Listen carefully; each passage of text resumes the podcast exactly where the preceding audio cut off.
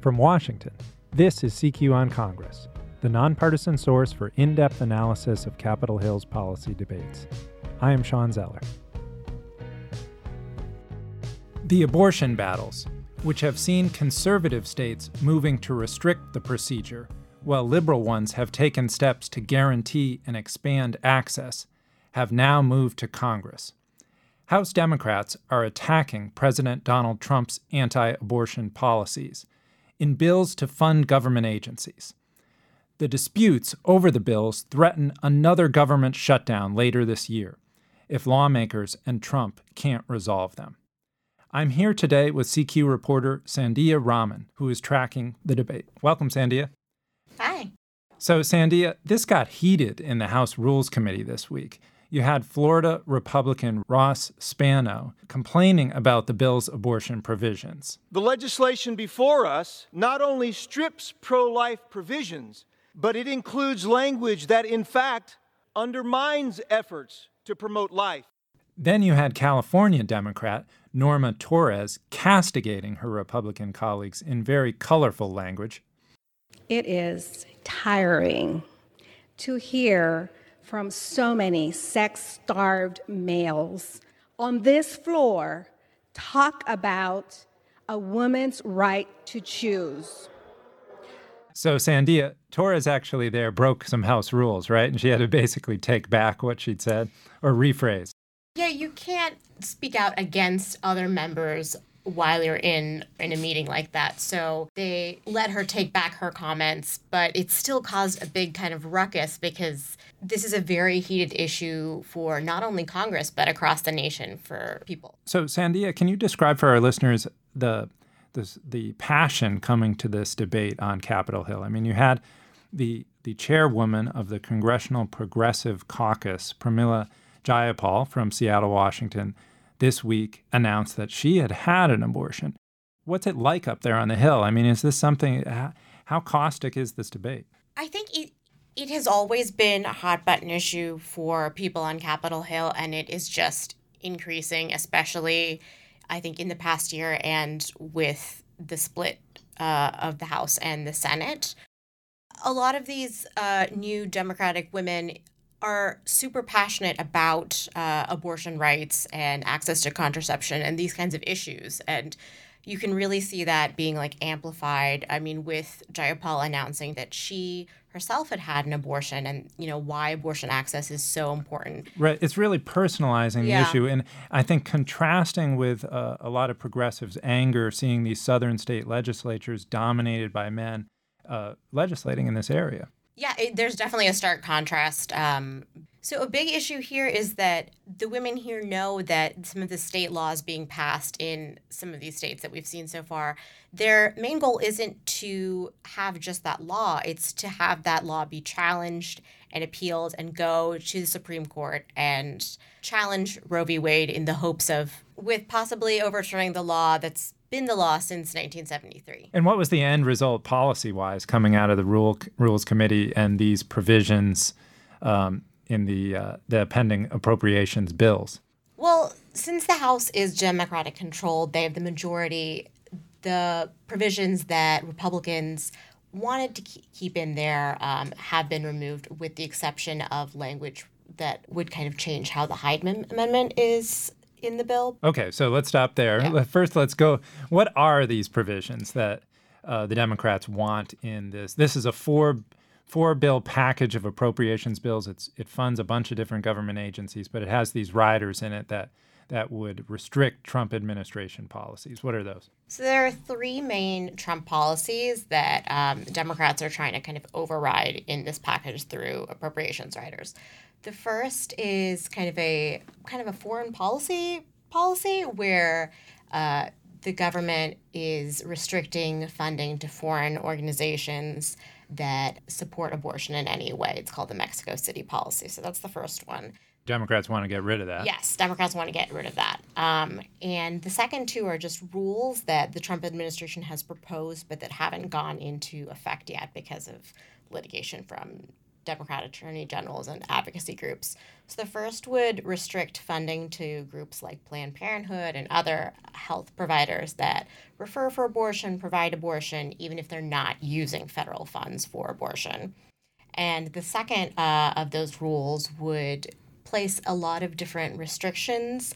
Um, it would expand what could be a, a healthcare provider could object to under a broad like amount of what is considered a religious objection. If they feel that it violates their religious rights, then they could say, "I don't want to perform that action." Trump wants to allow sort of a conscience clause protection Yeah. for healthcare workers who say, I, I, I object to this procedure. I don't want to be involved with it. Yeah. And the Democrats say no. The Democrats are worried that that could lead to a lot less abortion access and other types of reproductive health care.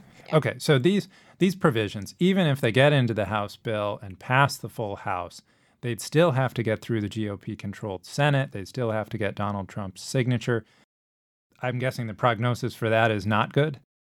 It's basically impossible at this point. Already, the Senate has been proposing kind of the opposite of some of these uh, kind of rules in their chamber. Uh, Mitch McConnell has said recently that he wants to have a vote on something related to Planned Parenthood. He hasn't specified what, but likely to restrict funding. Um, so, kind of the opposite of what the House is trying to do. And Mitch McConnell, he's the Senate Majority Leader from Kentucky. So it seems like they're set up for a confrontation at Yeah. some point this year. They'll have to make these decisions before the end of September when the fiscal year runs out or, or pass extensions to current government funding. Um, you mentioned the Hyde Amendment earlier, and you had Joe Biden, who's the Democratic frontrunner for president this month, reverse his long-standing position supporting the Hyde Amendment. If I believe health care is a right as I do, I can no longer support an amendment that makes that right dependent on someone's zip code. This is another appropriations p- provision that bars federal funding of abortion service. It's been the law of the land for years. But Democratic activists condemn Biden, and he pretty quickly flipped. Interestingly, though, this is not one of the provisions Democrats in the House are trying to reverse through this year's spending bills, or are they? They're they're not putting it in this year's spending bills. I think Democrats are in kind of a tough spot because they don't even know that they would necessarily have all the votes for passing something like Even this. in the House. even in the House, uh, Democrats are a little split on this issue. And um, as you can see with like Joe Biden or, or other Democrats. So it is tricky because even if they approve of abortion in some circumstances, Hyde would, you know, allow it to be federally funded under a lot more circumstances, and that makes it trickier. Okay, very Yeah. interesting. Yeah. Um, so clearly, there's a lot of people taking principled stands here. They feel, uh, you know, on both sides of the issue, feel strongly about it. But there's also politics involved. No, I mean, both sides want to activate passionate voters on the issue going into the elections next year. Yeah, so that's kind of the reason for a lot of these bills and why they're being brought up here on the national level and on the state level is that it's messaging for their base. Abortion is a is a hot issue for voters. It it mobilizes them. You know, if a candidate feels one way or the other, uh, a voter may be more or less likely to vote for them just based on that. And it's really an important issue ahead of next year for for a lot of voters. So Right. So I mean, a lot of this is symbolic stuff going on Congress in Congress, and th- that's surely part of what's going on in the states too. I mean, I'm sure our listeners have heard a lot about the the conservative states who've been taking steps to very severely restrict abortion. For example, Alabama basically banning abortion um, earlier this spring, and Georgia passing a, a heartbeat law that would ban abortion after about six weeks. Um, what it's expected that these will be struck though in lower courts, right? That they'll never go into effect. So none of these are likely to go into effect. From every legal scholar that I've kind of talked to on both sides, do not expect these specific laws to go into effect because, as it stands, they violate Roe v. Wade. Um, just point out. So right, and there's a history here where states have taken very restrictive steps, and lower courts following Roe versus Wade, uh, the the rule of stare decisis, respecting precedent, have struck them down. I mean, that's the history here. yeah, a lower court just wouldn't be able to to enforce something like this, and all these laws are getting challenged by different advocacy groups and Democrats in those states. It would need to be the Supreme Court that would have to decide whether or not one of these could go into effect. And that's what they're thinking here. I mean, there's two new Supreme Court justices. Uh, Anthony Kennedy, who had been kind of the bulwark upholding Roe versus Wade, is gone. We don't know where the two new justices, uh, Neil Gorsuch and um, Brett Kavanaugh, stand. But conservatives are hoping they'll be the votes to overturn Roe versus Wade. Yeah, I mean, even before either of them were confirmed uh, by the Senate, they'd had a lot of uh, support from a lot of the big anti-abortion groups, hoping, based on like little different parts of their records, that they would be the ones to kind of at least chip away or fully overturn Roe v. Wade.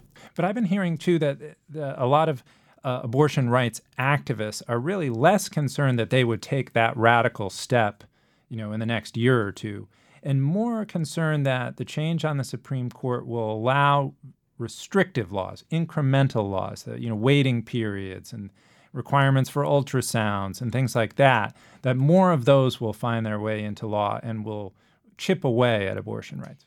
Yeah, I, I mean, that definitely could happen. The Supreme Court has been very selective, especially with cases related to abortion, about which ones that they're going to take up. They have had different cases appeal to them so far, and they haven't taken them up.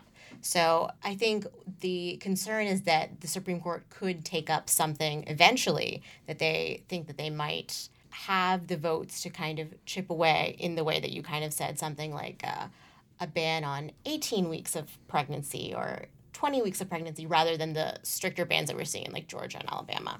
Right. Okay. Well, we'll be looking forward to your future reports on this, Sandhya. Thank you for joining us, and a special thanks to the producer of this show, Tula Vlahu. You can subscribe to this and other CQ Roll Call podcasts on Apple, Spotify, or wherever you listen to podcasts. And please rate us. For more on this and other stories, please visit rollcall.com or find us on Twitter at CQ Now or at Roll Call.